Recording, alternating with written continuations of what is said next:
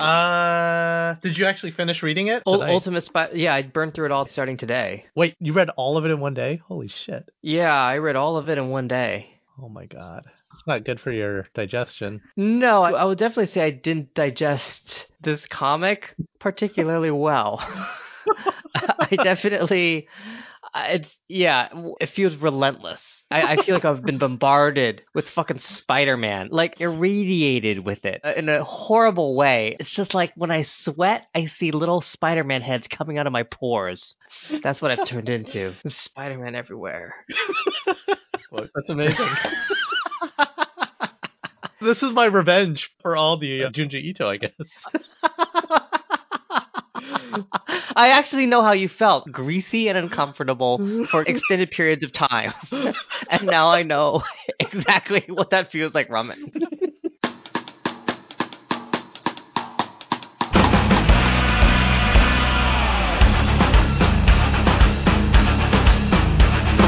Spider-Man, Spider-Man, does whatever a spider can. Spins a web any size, catches thieves just like flies. Look out! Here comes the Spider-Man. This week on Quarantine Comics, Rumaan is taking his family to the release of the latest M C U masterpiece, Spider-Man No Way Home. So this week, we're going to talk about the Spider-Man Victorian romance that Rumaan has been secretly working on during the pandemic and that he accidentally sent me. Hi! Yeah, in Rumaan's weird imagination, Spider-Man falls into clean, sexless love. That's what makes the genre so timeless and age-appropriate. Hi! And who better to join us to discuss what's going on through Rumaan's head than acclaimed manga creator Junji Ito, who's been chanting for some reason in the background. Uh, right? Oh, uh, hey Rumaan, I thought you were going to go see the Spider movies tonight. But no, dude, there's an Omicron variant out there, and I have a baby and a young child. Not even the latest Marvel cash grab attempt can have me risk life and lung without a uh, still suit on. Okay, but just just one second.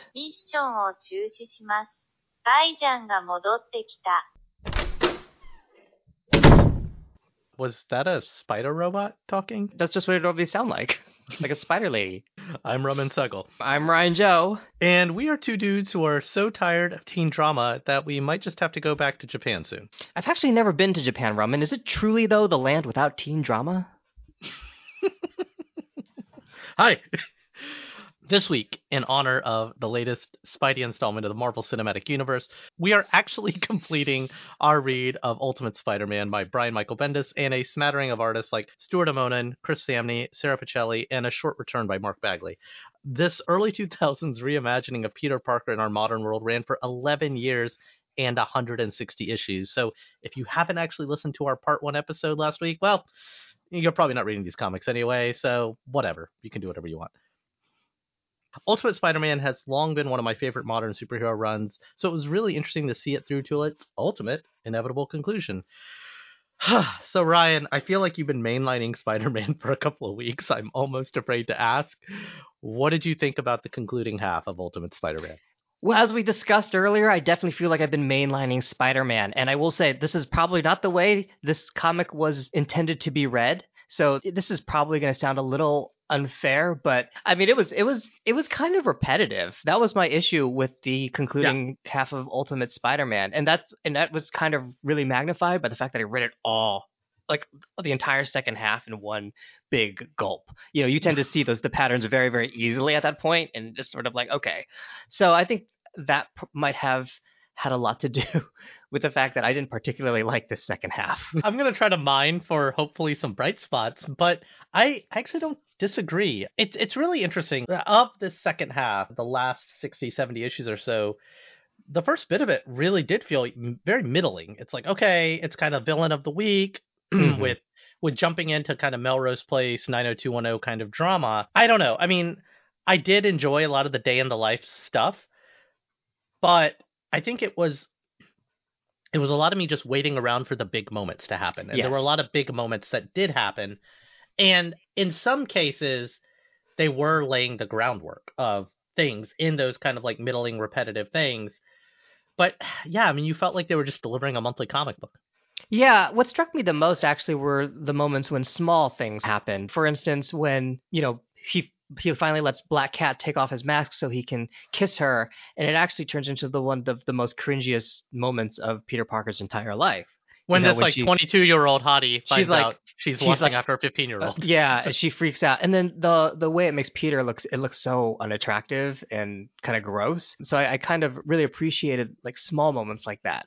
Versus, yeah, the meta-narrative really, I got to tell you, man, about halfway through, I was starting to root for the villains to just kill Peter Parker. And thank God it finally fucking happened. Spoiler alert. Sorry. At, at first I thought, this would have really sucked as a monthly reader, you know, versus the enjoyment that normal people should have binging, I don't know, one volume a day, revisiting over the years like I did.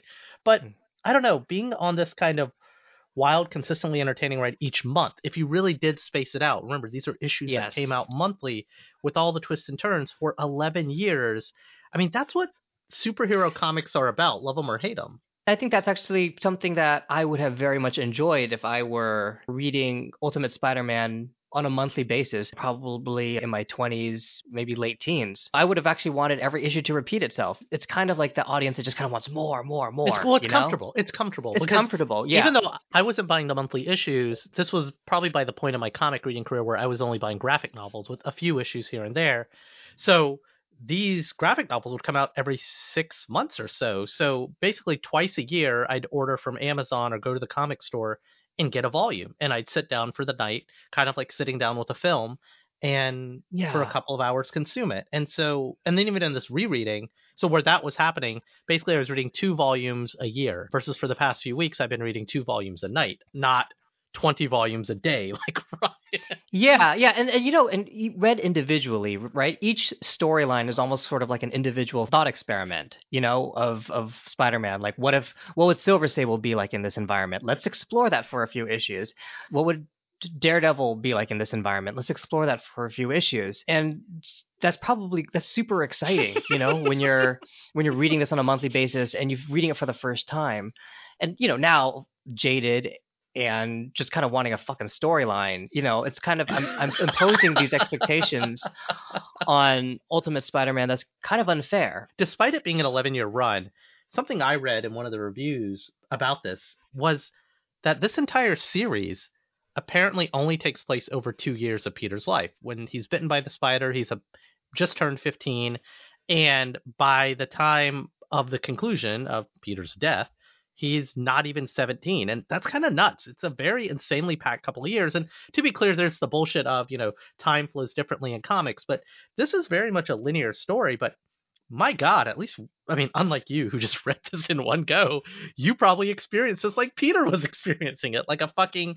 manic every other day getting hit in the head with something crazy.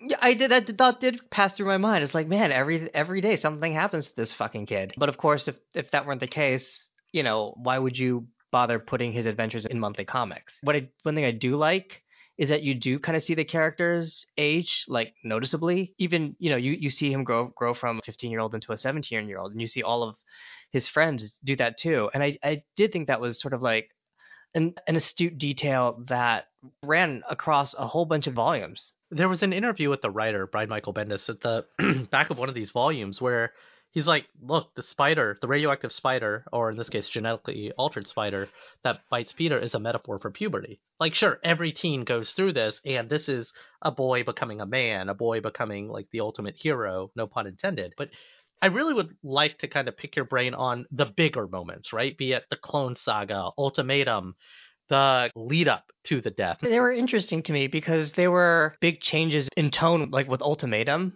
I guess that was one of the big moments. And just seeing this whole book suddenly go really, really super dark for a while. I mean, there's fucking cannibalism in Ultimatum. And then having the book spin off into literally a retelling of Spider-Man and his amazing friends, that was kind of shocking as well. I think the interesting thing about the Ultimate Universe, and again, kind of like what they're doing with the M C U, is when something happens, we don't just like bat our eye at this world-changing event.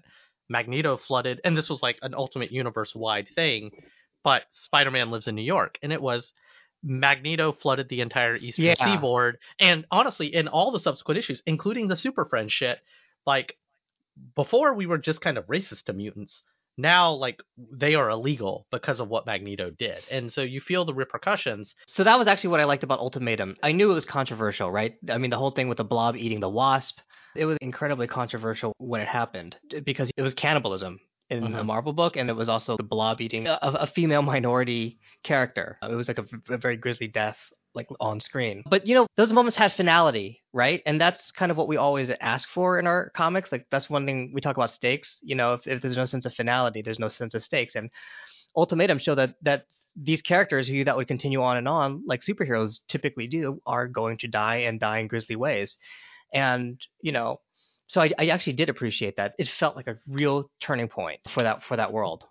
But even more on a more micro scale, like the Clone Saga, and I think that happened before Ultimatum, you know, that was in the Spider world. Like, right. Let's turn everything on its head for Peter, even his yeah. interactions with S H I E L D and his girlfriend and his finally, you know, having to level with Aunt May about things. And yeah, that was that was an interesting one. Did you read the original Clone Saga? That was around oh. the time that I quit comic books. And so yeah. I I read a lot of the coverage of it, and I read a couple of issues, and they're just like, okay, wow, they've decided to jump the shark. And so mm-hmm. I just kind of ignored it, and I was like, you know, I'm swearing off of comic books. So Ultimate Spider-Man was one of the comics that I was like, okay, I'm going to give legit superhero comics a try again. So when the Clone Saga came out, I was really worried about it. Like, I was like, there's no way. Why are you doing this? Why are you jumping the shark? And I mm, feel like it kind of risky. did it justice. Yeah, it's it's super risky to like retell like the worst storyline in your character's history. I, yeah. I, that's what that's what jumped out at me, because everything else, you know, the death of Gwen. You Stacey, can't go wrong. Whatever. Gwen Stacy, Doctor Octopus. All, it, yeah, yeah, a lot of a lot of that is the is sort of typical, but you know, it, it's the great stuff, and you want to revisit that. But he wanted to revisit the Clone Saga, and I thought that was like kind of admirable that he would actually fucking take that shit on. Well, did um, it land for you? Yes, and. And no, I mean, hey, it was it was so much more interesting than the original Clone Saga. Bar, it, so so so getting a redo, the bar was low. So how bad could it be, right? You know, the original Clone Saga, they they realized they fucked up and they returned everything back to normal at the very end. So uh, you know, at least with this Clone Saga, there are these repercussions that happen. What happens in this Clone Saga is still felt even afterwards. So I like that it added to the history of Peter Parker. Yeah, but, and I mean, even the introduction of, you know, in the original Clone Saga, Ben Reilly is the clone, and they kind Ben of Reilly's a clone. He's a doctor this, now. Yeah, and, and he's a bit part, or, or yeah, he's, a bit role. I thought he was. I thought he played a bigger role because of his name, but hmm. yeah, but th- instead they decide to, you know, change the identity of another character with Jessica Drew, the female clone of Peter. Yeah, who, that was interesting too. Yeah, and it, I think it was well done. And it was watching Spider-Man interact with the Ultimate Universe, you know, his reliance on the Fantastic Four, his trust of them over Nick Fury and S H I E L D and the Ultimates, which, you know, will play a role later on towards the conclusion of the series. But I don't know, it just it just felt like a really nice kind of contained story, which kind of amped up everything about Ultimate Spider-Man. So here's what I didn't like about the Clone, their version of Clone Saga, is that it really felt like a soap opera, you know, because it's sort of like... That's this whole fucking book, though. This whole book is a soap opera. Yeah, I know. The whole book is a soap opera, but there's a difference between this book is a soap opera and this book feels like a soap opera. When it feels like a soap opera, you've like completely fucking overdone it. And so you have this moment where, you know, Peter Parker reveals that he's that he's to Aunt May that she's Spider-Man, and she's like, get out of the house right now. And then he's about to do it, but then his dad shows up. Hey guys, how's everything going? Dad, I thought you were dead. Oh, I wasn't dead.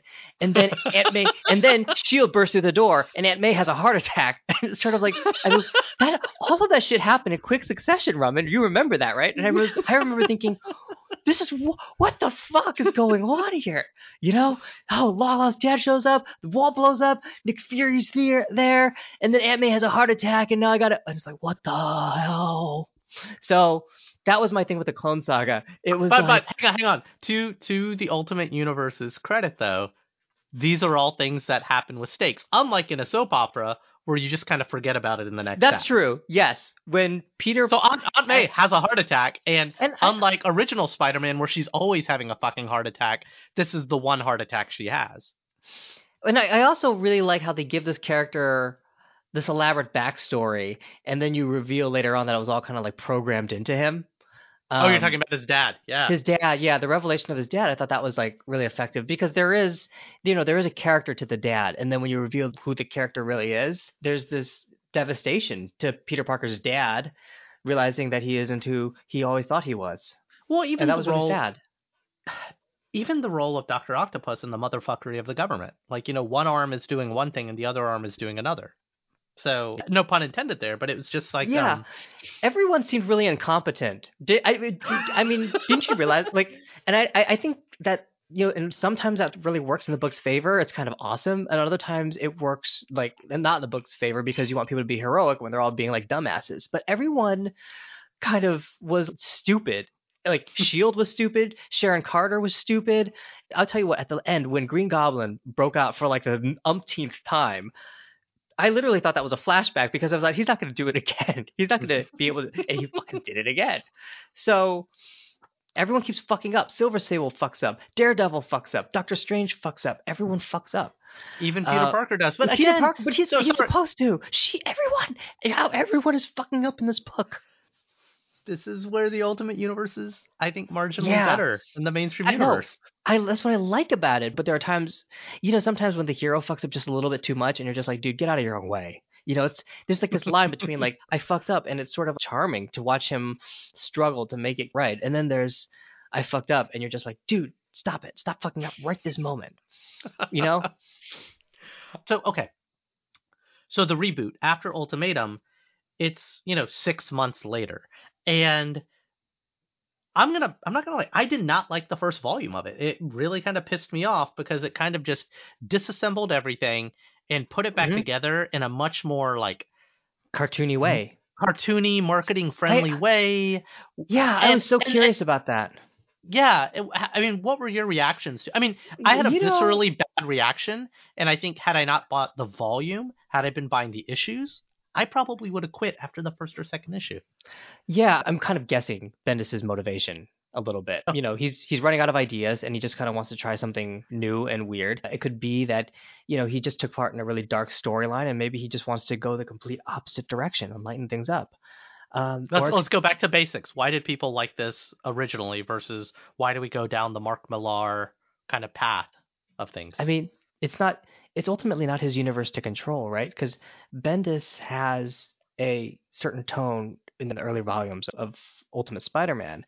And then anytime any of the other heroes start to come in, like the Ultimates, who are just kind of much darker. Fascist. They're fascists. They're fascists. You know, everyone, even every the other... Fantastic, even the Fantastic Four, by the way, which is interesting. The band breaks up, and Johnny Storm's not with the group anymore. In fact, he and I. That's kind of something I started to appreciate. I was like, oh, wow, we're going to take bits and pieces of the people who are too lighthearted for the Ultimate Universe, and we're going to we're gonna bring them over to the Bendisverse for a little bit. Yeah. Yeah, but it's it's like there's multiple different tones throughout the Ultimate Universe. Well, um, even even the tonal shifts. It's some of the – the thing that pissed me off, and you, I'm, I'm invested in these characters. It is a soap opera. And, and, and it's hard to really internalize that this is six months later, but after all the confessions of love and soulmate shit between Peter and M J, all of a sudden he's fucking making out with Gwen. That and we're weird. Not explaining okay. that. I, I didn't miss anything because, like, I remember I saw that panel. I'm like, oh, I, I guess they must have read them out of order or something like that. I, I, or I just missed something. So, but that actually literally never – we never see that, like the breakup. Well, and it's and they explain it later, three or four issues later, and, you know, M J starts to have her own agency as a character. Yes. Uh, and, and so let's talk about Gwen for a second. There's a lot of things to unpack here. So la- in the last episode, you know, we said, wow, oh. they built Gwen up to this person – and they just kind of killed her off. And uh, just to kind of summarize, they bring her back suddenly through, you know, symbiote clone sort of shit. And and again, they bring her back into the fold, this lost soul of a person. And she kind of starts to fuck things up in the in the interpersonal dynamics of the Spider household. I don't know. I mean, yeah, but literally, I think they should have just left her dead. Um, she was so much better dead. Well, you know why? Because like suddenly her sacrifice means nothing because she's back. So, you know, her death is actually kind of rendered meaningless. And then you have, and then and then what does she really ultimately affect? I mean, she's kind of a diversion for Peter mm-hmm, for a little mm-hmm. bit. So mm-hmm. it's kind of, you know, I think it's sort of like, oh, we're just doing the Spider-Man run. There was no romance with Gwen Stacy. Quick, let's just throw her in there real fast. It almost felt like that. Like, oh, we got to get this shit in. Because ultimately, you know, of course he goes back to Mary Jane, and the tension between Gwen and Mary Jane, I guess that that's good for a few pages, but it gets... It's but then they're typical. all friends. They're all friends. Yeah, they're There's all like friends no, again. Right. It's, no it's, stakes to it. Yeah, that, that you're exactly right, Raman. There were like no stakes to it. So, you know, and ultimately, I mean, she does have the thing where she's Carnage for a little bit, but it's a little bit goofy. And ultimately, it's every nothing, nothing changed with her. It actually, in bringing her back, it actually just kind of reverts her back to the status quo by the end. She doesn't, unlike Mary Jane and Peter, she doesn't actually evolve as a character because she's dead for so long. She comes back, she's like the exact same version of the person she always was. So... yeah, that's why, you know, she's better a memory, because when you see like, oh, this is what she's actually like, it's like, oh, not that interesting. So once you get past the first volume of the reboot where they've explained Gwen as kind of a nothing burger, and now Bobby and Johnny Storm, so Iceman and the Human Torch are oh. living in the house and Kitty Pryde is the girl down the street. And so it's superheroes all over town. Do you I, here's ever, my thing. Did you ever... Uh, watch Spider-Man and His Amazing Friends? Of course. But that was, yeah, yeah, Firestar and I mean, uh, Iceman. Exactly. This is basically the remake of it, which I, I kind of appreciated at that level. Once I was sort of like, okay, like, I'm not going to take this part seriously. Then I remembered Spider-Man and His Amazing Friends, and then I was like, oh, that's actually what he's doing. He's actually trying and, to redo... And this re- is playing re- the hits. Yeah. So I was like, okay, I, I kind of appreciate that on that level, even though the, the, the adventures got a lot... a lot goofier. And yet, you know, one thing that's also kind of interesting is that even as he rebooted it, he kept it within the same continuity, right? I mean, it became Spider-Man and His Amazing Friends for a little bit until it got darker again. But even when it got darker, it kind of kept that theme going, Spider-Man and Iceman and Human Torch. It becomes almost this proof point, less so with Iceman and more with Kitty and the Human Torch, that they kind of look up to him. He's the guy mm. who has kind of figured out. And honestly, the, the the issue that I think it was the volume right before Death of Spider-Man that really let me appreciate what Bendis was either trying to set up or stumbled into by kind of like stacking all these characters on top of each other. This idea of other people need him, other people can't do the job that well. It's almost like, what would Peter Parker do? He's right. kind of the standard for them. Yeah, well, I just really love how they show Peter Parker age. Like, towards the end, he's taking kind of this leadership position, you know, just by being with his friends. You've seen him evolve a great deal. When you first see him, and he's like fifteen, and he's a lot more naive, but he's also a lot more optimistic. So towards the end, he's actually an angry guy. He's seen a lot of death. He's seen a lot of tragedy and had a lot of failure. And you see that build on him. So even though, you, you know, I don't like a darker Spider-Man, I actually really admired the shift in that it was actually very true to everything that he had been going through over those over those multiple episodes. Well, you know, basically the Ultimates say, okay, we have to train you. That's the deal. And one of right. my favorite scenes to kind of show that, it almost was like this is grad- the graduation moment where Tony Stark calls him and he Peter's like, can I ask what this is in regards to? And Tony's like, I have to teach you how to be a superhero, after Tony did like a massive fuck up, like superhero one oh one yeah. fuck up. And the next, next next scene after Peter's in costume, he's swinging and he's like, teach me. Who's going to teach you? Because, like, you ass clowns who are supposed to be the figureheads, you're not that good at this. That is sort of emblematic throughout the entire Ultimate series. People just really kind of fuck up. Even the heroes fuck up on their own accord. So let's talk about the death. I mean, okay. The full stop, they ended the series. They I think like, I, I I gave that spoiler like minute two, I think. So. Well, but I don't know, if, was that ever the goal? I, I'm genuinely curious, when did Bendis or when did Marvel decide that we're going to do this and we are now running towards this? And I think it was the moment they killed the Kingpin. That was like, okay, we need to start. Yeah. Because after that moment, it felt like, oh, we're wrapping up the Kitty story. We're going to wrap up Johnny Storm. We're going to wrap up everybody's story arcs, with the exception of kind of the core characters. And it was still, unfortunately, it was wrapped up in a bigger fucking Ultimate Universe thing. And it wasn't the end of the Ultimate Universe. That's what's interesting. But before we talk mm. about that, the the repercussions of it, how do you think the death was handled? Did it sit with you? Was yeah, it... I thought it was great. Who are you? No, they went through with it, and then they kind of just show the crucible that peters on throughout. I thought that fight was the most brutal fight in the entire series, right? Because you so, show Peter Parker and he is like really injured, really fucked up, and really tired. And he's taking on all of his enemies fully powered. And, you know, it, it's just this great heroic ending for that character. And, of course, the people who did it, it makes sense. Essentially the Sinister Six. There's even a moment. There's a moment that was very Peter for me, where they're, they're covering it on the news. He had already told Gwen and Aunt May to, like, get the fuck out of town. So they're driving, listening to it on the radio, and Aunt May turns her back around. And as soon as she comes back, Peter goes to Gwen. He's like, Gwen, I don't give a shit what Aunt May tells you. Start running. Get away yeah. from here. The whole reason I'm here is to save your life. Get the fuck out of here. Like, drag her if you have to. It was a very charged moment. My biggest thing, thinking about the role of the Green Goblin throughout the entire strip, the strip, the entire, the entire run of the series, is that I wish, I wish the Green Goblin meant more to Spider-Man, right? Like, he, he's actually just, obviously in the mainstream Marvel universe, he's like the, the biggest villain in Spider-Man's life because of what he did, right? Killing Gwen Stacy. And so there was that primal hatred, this knowledge of how dangerous the Green Goblin really is. And in the Ultimates universe, you know, Peter's just property that he owns. It doesn't have that sort of...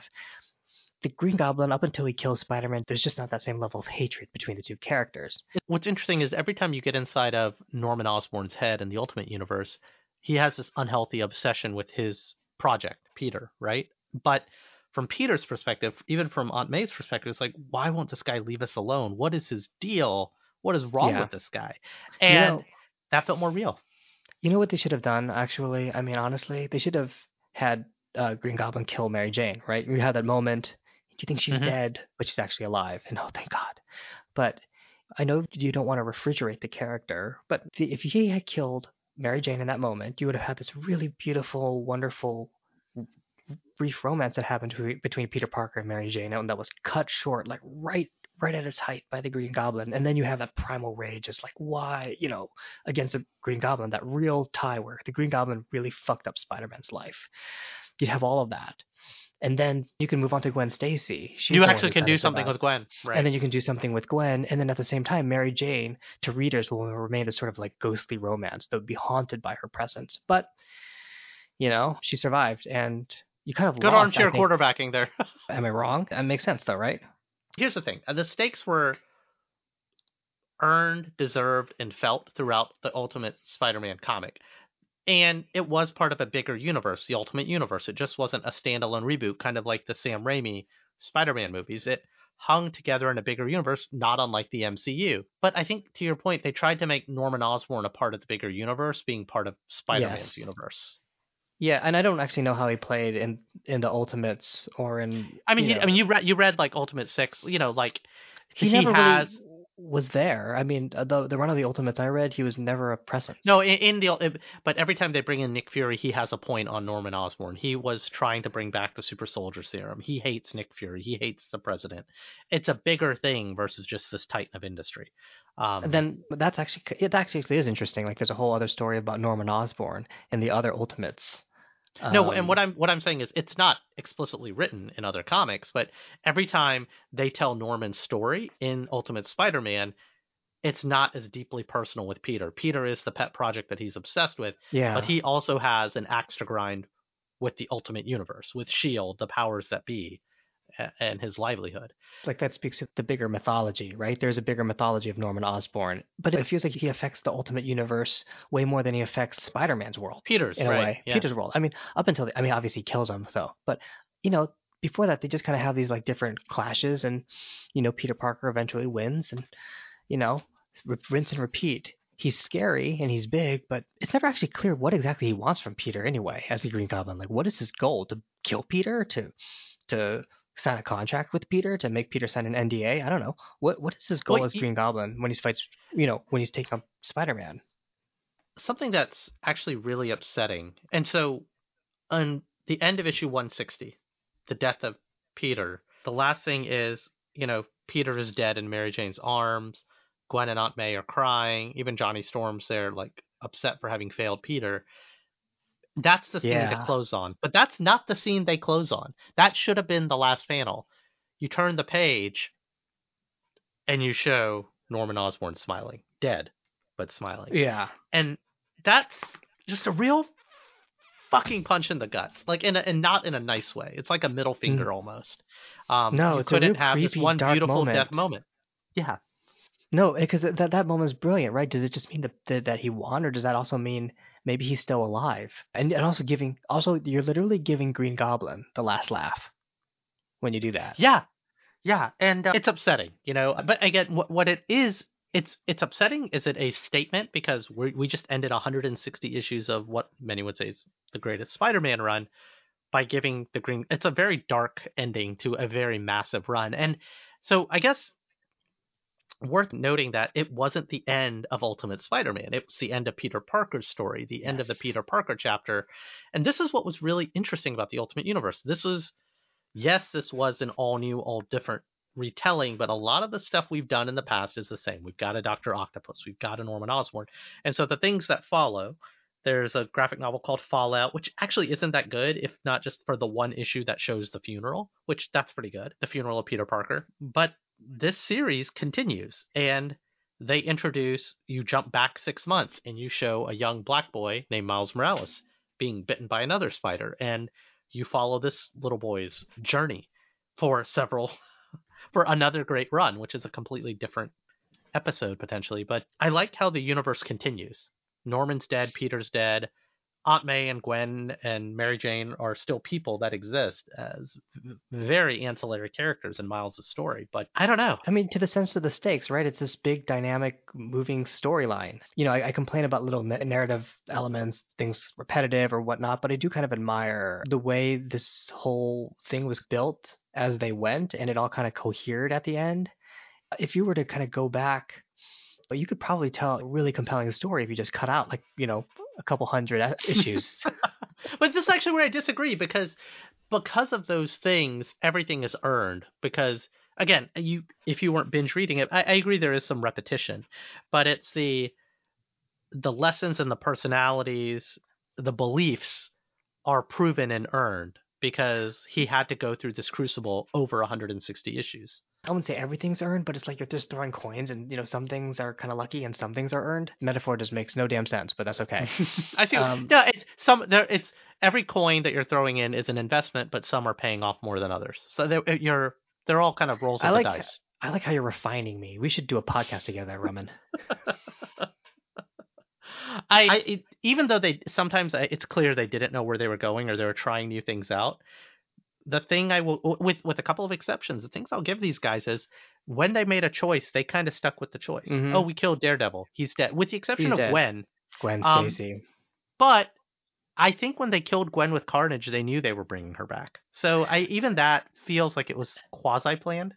It yeah, just wasn't executed well. I, I think basically when Gwen died, I think it was basically, oh shit, we're at the point where we need to kill a major character. I guess while they were kind of improvising and trying new things, there with I think they were sticking to somewhat of a plan, but when they made a choice, they stuck with it. When someone died, that person was dead. When we yeah. made a choice that this secret was revealed, you can't ask Mephisto to take it back. You can't ask Doctor Strange to take it back. Though, what you can do is, like, eventually everyone sort of discovers that Peter Parker is Spider-Man. Like, throughout, the, like, like it's like each issue, there'd be, like, one new person would discover that Peter Parker is Spider-Man. And so it even almost becomes a running joke. It be- like Mary Jane has to make a list for him early on. Yeah, but I like how they just kind of repeat that over and over and over again. And so it almost kind of feels kind of meaningless. But it's... who doesn't? But no, know? I, I, I, I mean, look, oh, I, I like there's that. actually that joke at the very end. Flash Thompson. Oh, it's in, it's in the it's in the funeral issue. But Flash Thompson's sitting in detention. Yeah. He's like, "Am I the only person who didn't know?" That's that is actually a nice payoff. I didn't get to that episode though. I didn't get to that issue, but yeah, I admired the way all of this kind of came together over eleven years. It is a massive achievement, and there was a real emotional arc to Peter Parker, even as just like weird shit just kind of piled up and up, and some was interesting, some wasn't, but emotionally, like he was, you saw this kid change and evolve, and when he dies, it, it feels really sad. It, it, it also feels kind of inevitable. He does actually feel a bit like a tragic character, especially like in the second half when just things are just not going right, and every lesson that Peter, that Spider-Man is learning is a hard lesson. Well, I think in original Spider-Man, like the thing that people liked about Peter Parker was Peter can never catch a break. But that shtick gets old because you have to kind of repeat the life cycle over and over and over again. Right. Versus this Peter who can never catch a break ultimately leads to his own demise. Yeah. So. Like if you can't catch a break each time, right, Rumaan? I mean, it becomes emotionally trying on you. It becomes less fun. You know, it's less about plucky cuteness and just more about like you just can't catch a break again and again. It builds and builds and you see it build this Peter Parker. And times he really kind of breaks, and that's something that I, I again, it's, I think it's it's really rare to see in a, in a superhero comic series. Yeah. So I mean, my next to last question always, Ryan, is would you recommend, having read all of it now, preferably not in one sitting, would you recommend people should check out Ultimate Spider-Man? Yeah, ultimately, I think I I would, it, you know, and even though kind of coming to this conversation with you, Rumaan, I was actually a lot more down on this comic because of it, its narrative failings. But thinking about it from the point of view of somebody who read it piece by piece and who is younger and more enthusiastic, this is actually like a really amazing undertaking. So, yeah, I mean, you'd have to be patient and you have to kind of roll through all the bad stuff.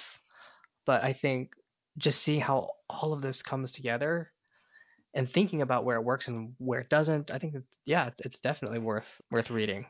It's definitely meant to be read in chapters, right? Like, uh, take get oh, one yeah. volume, read it, sit with it for a month, then get another one. And it's, I hate to say, it's the gift that keeps on giving. It's, uh, there will be, even though there is an end, and there are some parts that you may or may not like, it it consistently delivers to to the conclusion.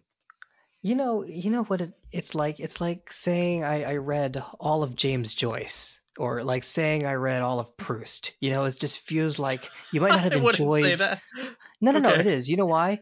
Because it's like you might not have fucking enjoyed doing it, because no one fucking enjoys reading James Joyce. Nobody fucking enjoys reading Proust. Yeah. No one enjoys it. But when they're done reading it, they can say, I fucking did it and I'm gratified.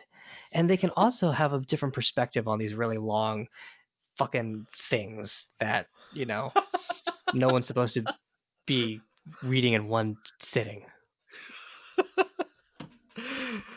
So, speaking of the gift that keeps on giving, Ryan, I, I gotta ask, uh, now that we've read Ultimate Spider-Man, what's left? What are we reading next week? Well, you know, what better to read next week than a happy Christmas-themed book, huh, Rumaan? I, because... I love Christmas. How how can you ruin Christmas? Well, we're not going to ruin Christmas. Grant Morrison is going to ruin Christmas because we're going to read Klaus. And Klaus this was actually this was actually Rumaan's book, so he probably is better off explaining it than I am right now. All right, let me. What is Klaus? Hang on one second. Are you high, by the way? Yeah, I popped an edible and I forgot I had this podcast. Shit, does it show? It's pretty off. You're not the same Ryan. Okay, yeah. All right, Klaus. Well, okay. Uh, you know, Ryan and I have been reading a lot of our favorite authors, and Grant Morrison is absolutely one of them. And when I was looking up another Grant Morrison comic book, it turns out for the past several years, every year Grant Morrison's been putting out a Christmas comic book called Klaus. And Klaus is a fictional superhero, basically a retelling of the origins of Santa Claus. And it's it's not what you would imagine. Next week on Quarantine Comics. Next Klaus. Week on Quarantine Comics, Klaus.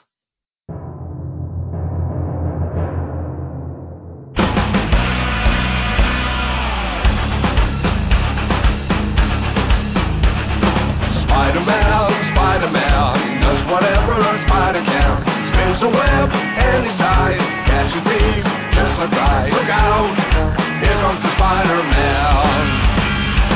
Is he strong? Listen, bud. He's got radioactive blood. Can he swing from a thread? Take a look over it. Hey there, there goes the Spider-Man. With the chill of night, that's the scene of a crime. Like a shriek of light, he arrives just